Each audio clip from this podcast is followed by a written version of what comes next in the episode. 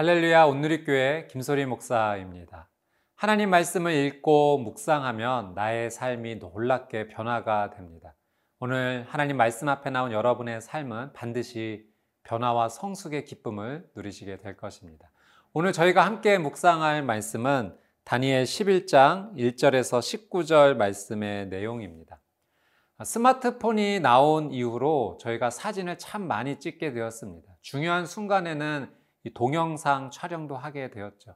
기술도 참 많이 발달되어서 이 어플에 사진을 오랫동안 보관할 수 있게 되었습니다.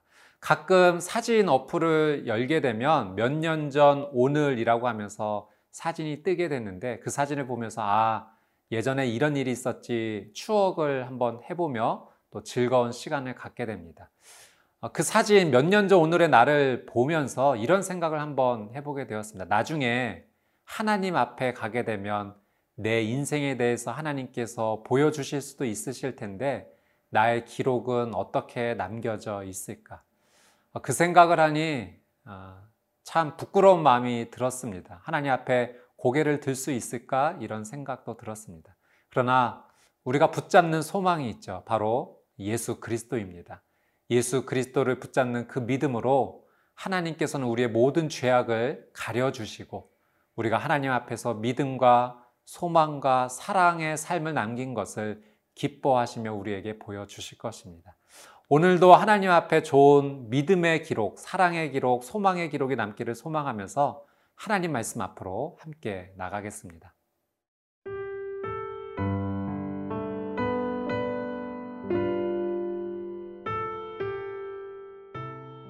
다니엘 11장 1절에서 19절 말씀입니다.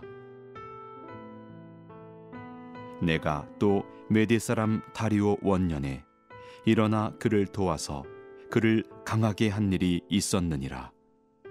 이제 내가 참된 것을 네게 보이리라. 보라, 바사에서 또새 왕들이 일어날 것이요. 그 후에 넷째는 그들보다 심히 부유할 것이며 그가 그 부유함으로 강하여진 후에는 모든 사람을 충동하여 헬라 왕국을 칠 것이며 장차 한 능력 있는 왕이 일어나서 큰 권세로 다스리며 자기 마음대로 행하리라. 그러나 그가 강성할 때에 그의 나라가 갈라져 천하 사방에 나누일 것이나 그의 자손에게로 돌아가지도 아니할 것이요 또 자기가 주장하던 권세대로도 되지 아니하리니. 이는 그 나라가 뽑혀서 그 외에 다른 사람들에게로 돌아갈 것임이라. 남방의 왕은 강할 것이나 그 군주들 중 하나는 그보다 강하여 권세를 떨치리니 그의 권세가 심히 클 것이요. 몇 해 후에 그들이 서로 단합하리니 곧 남방 왕의 딸이 북방 왕에게 가서 화친하리라. 그러나 그 공주의 힘이 쇠하고 그 왕은 서지도 못하며 권세가 없어질 뿐 아니라 그 공주와 그를 데리고 온 자와 그를 낳은 자와 그때 도와주던 자가 다 버림을 당하리라. 그러나 그 공주의 본 족속에게서 난 자 중에 한 사람이 왕위를 이어 권세를 받아 북방왕의 군대를 치러 와서 그의 성에 들어가서 그들을 쳐서 이기고 그 신들과 부어 만든 우상들과 은과 금의 아름다운 그릇들은 다 노력하여 애굽으로 가져갈 것이요. 몇 해 동안은 그가 북방왕을 치지 아니하리라. 북방왕이 남방왕의 왕국으로 쳐들어갈 것이나 자기 본국으로 물러가리라 그러나 그의 아들들이 전쟁을 준비하고 심히 많은 군대를 모아서 물이 넘침같이 나올 것이며 그가 또 와서 남방왕의 견고한 성까지 칠 것이요. 남방왕은 크게 노하여 나와서 북방왕과 싸울 것이라. 북방왕이 큰 무리를 일으킬 것이나 그 무리는 그의 손에 넘겨준 바 되리라 그가 큰 무리를 사로잡은 후에 그의 마음이 스스로 높아져서 수만 명을 엎드러뜨릴 것이나 그 세력은 더하지 못할 것이요. 북방 왕은 돌아가서 다시 군대를 전보다 더 많이 준비하였다가 몇 대 곧 몇 해 후에 대군과 많은 물건을 거느리고 오리라. 그때에 여러 사람이 일어나서 남방 왕을 칠 것이요 내 백성 중에서도 포악한 자가 스스로 높아져서 환상을 이루려 할 것이나 그들이 도리어 걸려 넘어지리라. 이에 북방 왕은 와서 토성을 쌓고 견고한 성읍을 점령할 것이요. 남방 군대는 그를 당할 수 없으며 또 그가 택한 군대라도 그를 당할 힘이 없을 것이므로 오직 와서 치는 자가 자기 마음대로 행하리니 그를 당할 사람이 없겠고 그는 영화로운 땅에 설 것이요 그의 손에는 멸망이 있으리라. 그가 결심하고 전국의 힘을 다하여 이르렀다가 그와 화친할 것이요 또 여자의 딸을 그에게 주어 그의 나라를 망하게 하려 할 것이나 이루지 못하리니 그에게 무익하리라. 그 후에 그가 그의 얼굴을 바닷가로 돌려 많이 점령할 것이나 한 장군이 나타나 그의 정복을 그치게 하고 그 수치를 그에게로 돌릴 것이므로 그가 드디어 그 얼굴을 돌려 자기 땅 산성들로 향할 것이나 거쳐 넘어지고 다시는 보이지 아니하리라. 1절 말씀 함께 보겠습니다. 내가 또 메대 사람 다리오 원년에 일어나 그를 도와서 그를 강하게 한 일이 있었느니라. 메대 바사가 이 바벨론을 정복하고 제국을 세웁니다. 이 다리오 왕의 원년이죠. 1절 말씀은 이 가브리엘 천사가 이 다리오 왕을 도왔다라고 말하고 있습니다. 이것은 다리오가 이제 바벨론을 정복할 수 있도록 도와주었다라는 의미일 수도 있고 또 메대 바사를 세웠을 때 잘 다스릴 수 있도록 도와줬다라는 의미가 될 수도 있습니다. 어느 것이든 이것은 하나님께서 역사를 주관하시는 분이다라는 의미가 담겨져 있죠. 여러분, 바벨론이 영원할 것 같았지만 멸망했습니다. 바벨론의 멸망으로 말미암아 이스라엘 백성들은 바벨론의 포로에서 이제는 고국으로 70년 만에 돌아갈 수 있게 되었습니다. 하나님이 역사의 주관자이시고 통치자이시다라는 사실을 오늘 우리도 기억해야 합니다. 역사하시고 통치하시는 그 하나님 앞에 우리의 삶을 온전히 맡길 수 있어야 하겠습니다. 2절 말씀 한번 보겠습니다. 이제 내가 참된 것을 내게 보이리라. 보라, 바사에서 또 새 왕들이 일어날 것이요. 그 후에 넷째는 그들보다 심히 부유할 것이며 그가 그 부유함으로 강하여진 후에는 모든 사람을 충동하여 헬라 왕국을 칠 것이며 이제 메데바사 제국의 일대 다리오 왕 이후에 세 명의 왕이 세워질 것이고 또 네 번째로 세워지는 왕은 심히 부유할 것이다라는 예언의 말씀입니다. 이 네 번째로 나오는 이 왕이요. 저희가 에스더서에서 만나게 되는 아하수에로 왕입니다. 이 역사서에서는 크세르크세스라는 이름으로 나오죠. 이 크세르크세스는 정말로 부유한 왕이었습니다. 여러분 에스더서에 보면은 이 아하수에로 왕이 고위 관리를 불러 모아서 180일 연속으로 잔치를 벌이는 장면을 보게 됩니다. 부유한 물질이 가득했지만 그 물질로 교만했습니다. 이 아하수에로 크세르크세스가 헬라를 공격하기 위해서 수많은 군대를 일으켜 어, 전쟁을 벌였지만 어, 그러나 패하고 말았습니다. 그것이 이 세계사적으로 지금 유명한 살라미스 해전이죠. 그 전투에서 패하고 결국은 쇠퇴하게 되었습니다. 여러분, 물질을 잘 다스리지 못하면 교만해지기 쉽습니다.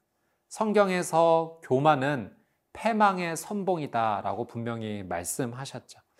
여러분, 우리에게 하나님께서 물질을 주셨습니다. 맡기셨습니다. 우리에게 그 물질을 맡기신 것을 우리는 그 의미를 잘 생각하고 하나님의 뜻을 위해, 하나님의 영광을 위하여 잘 사용해야 될 것입니다. 오늘 여러분에게 물질뿐만 아니라 많은 것을 맡기셨는데 하나님의 영광을 위하여 교만하지 않고 아름답게 쓰시는 귀한 삶이 되시기를 축복합니다. 3절, 4절 말씀 한번 보겠습니다. 장차 한 능력 있는 왕이 일어나서 큰 권세로 다스리며 자기 마음대로 행하리라. 그러나 그가 강성할 때 그의 나라가 갈라져 천하 사방에 나누일 것이나 그의 자손에게로 돌아가지도 아니할 것이요. 또 자기가 주장하던 권세대로도 되지 아니하리니 이는 그 나라가 뽑혀서 그 외 다른 사람들에게로 돌아갈 것임이라. 여기 3절에 예언되어 있는 장차 한 능력 있는 왕이 어, 우리가 잘 아는 헬라의 알렉산더 대왕입니다. 그는 20세 나의 왕이 되어 33세 세계를 제패할 만큼 굉장히 능력 있는 왕이었습니다. 그러나 뜻밖의 33세 병환으로 그만 죽게 되었고 이 영원할 것 같았던 이 헬라 제국이 그 부하들 장수에 의해서 나뉘어지게 됩니다. 이 몇백 년은 자신의 후손들에 의해서 왕국이 이루어질 것이라고 생각했지만 하루아침에 예, 멸망하고 만 것입니다. 모든 권력이 하루아침에 날아갔습니다. 여러분, 어, 물질도 권력도 역사도 하나님의 주권 아래서 이루어집니다. 하나님만이 온 세상의 주관자시요 통치자이십니다. 우리 하나님이 그 위대한 하나님이심을 고백하며 오늘 나의 삶의 역사도 하나님께 맡기고 하나님의 영광을 위해 살아가는 저와 여러분의 삶이 되시기를 주님의 이름으로 축복합니다.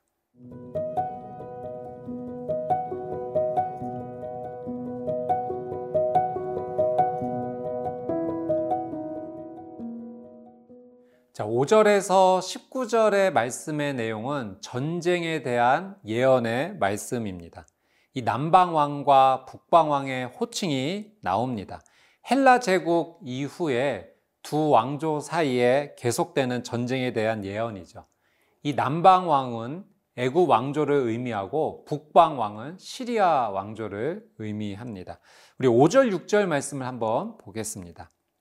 남방의 왕은 강할 것이나 그 군주들 중 하나는 그보다 강하여 권세를 떨치리니 그의 권세가 심히 클 것이요. 몇 해 후에 그들이 서로 단합하리니 곧 남방왕의 딸이 북방왕에게 가서 화친하리라. 그러나 그 공주의 힘이 쇠하고 그 왕은 서지도 못하며 권세가 없어질 뿐 아니라 그 공주와 그를 데리고 온 자와 그를 낳은 자와 그때 도와주던 자가 다 버림을 당하리라.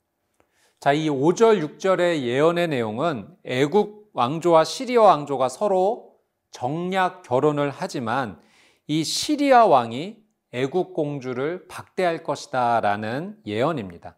그러니까 서로의 유익을 위해서 이 정략 결혼을 하지만 결국은 자기의 욕심 또 탐욕으로 인해서 그 약속, 그 연합이 오래가지 못할 것이다 라고 하는 사실이죠. 욕심으로 이루어진 것들은 오래가지 못합니다.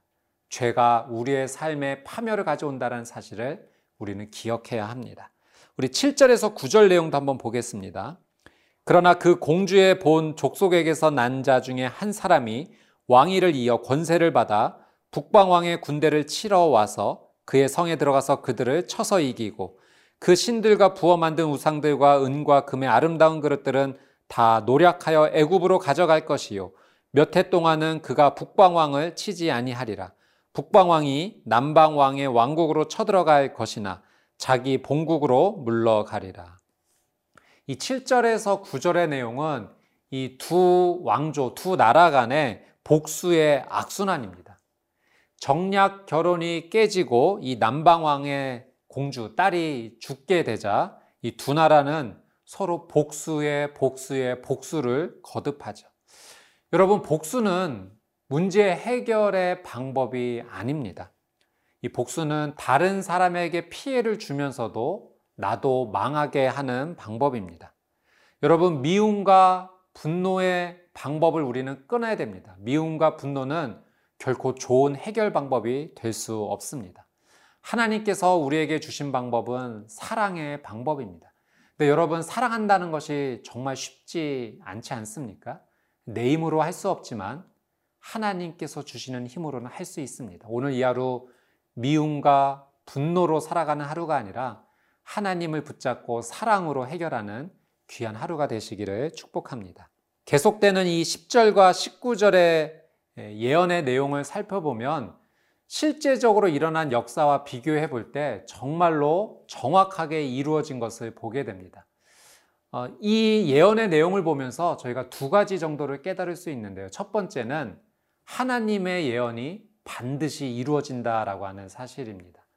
후에 어떤 사람들은 이 예언의 내용이 정확하게 이루어지는 것을 보면서 예언이 먼저 이루어진 것이 아니라 역사가 일어나고 예언을 다시 집필한 것 아니냐라는 의심을 할 정도였죠. 그러나 여러분, 예언이 먼저 이루어지고 역사가 뒤에 펼쳐진 것입니다. 하나님께서 성경 가운데 주신 수많은 예언이 다 이루어졌습니다. 메시아에 대한 예언이 수없이 많이 이루어졌고 예수님께서 오심으로 그 예언이 모두 성취가 된 것입니다. 또 우리에게 주신 예언의 말씀이 아직도 남아있죠. 우리가 붙잡아야 될 예언의 말씀이 무엇입니까? 예수님께서 다시 오실 것이다 라고 하는 예언입니다. 여러분, 예수님께서 오심, 이것은 반드시 이루어질 것인데, 바울은 권면하죠. 정신을 차리고 믿음과 소망과 사랑의 삶을 살아야 된다.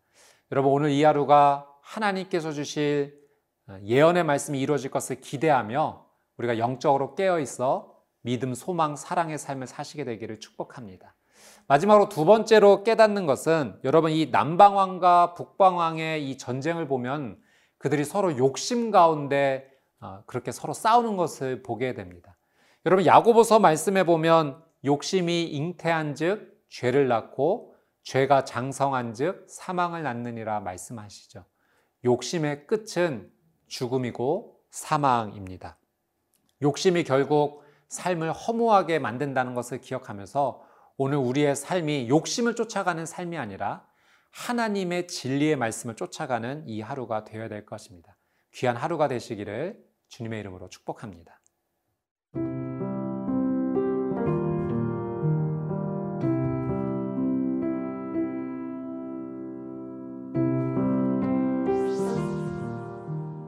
사랑하는 주님, 하나님만이 온 세상의 주권자요 통치자이심을 고백합니다.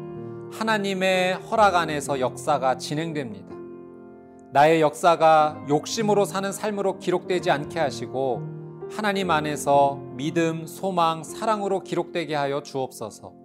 죄를 멀리하며 말씀의 기쁨으로 순종하고 삶의 사랑으로 풍성한 하루가 되게 하여 주옵소서.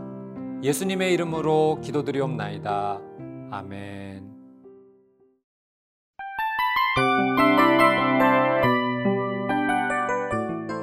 이 프로그램은 청취자 여러분의 소중한 후원으로 제작됩니다.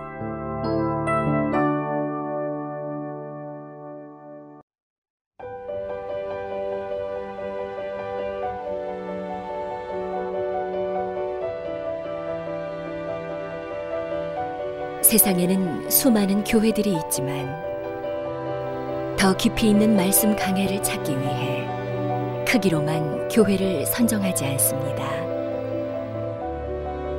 보다 좋은 영적 콘텐츠를 더 많이 나누기 위해 방송비를 받지 않습니다. 1년 365일 복음만 전하고 싶어서 우리는 광고를 하지 않습니다. 온누리의 복음을 땅끝까지 CGN TV와 함께 땅끝 성교사가 되주세요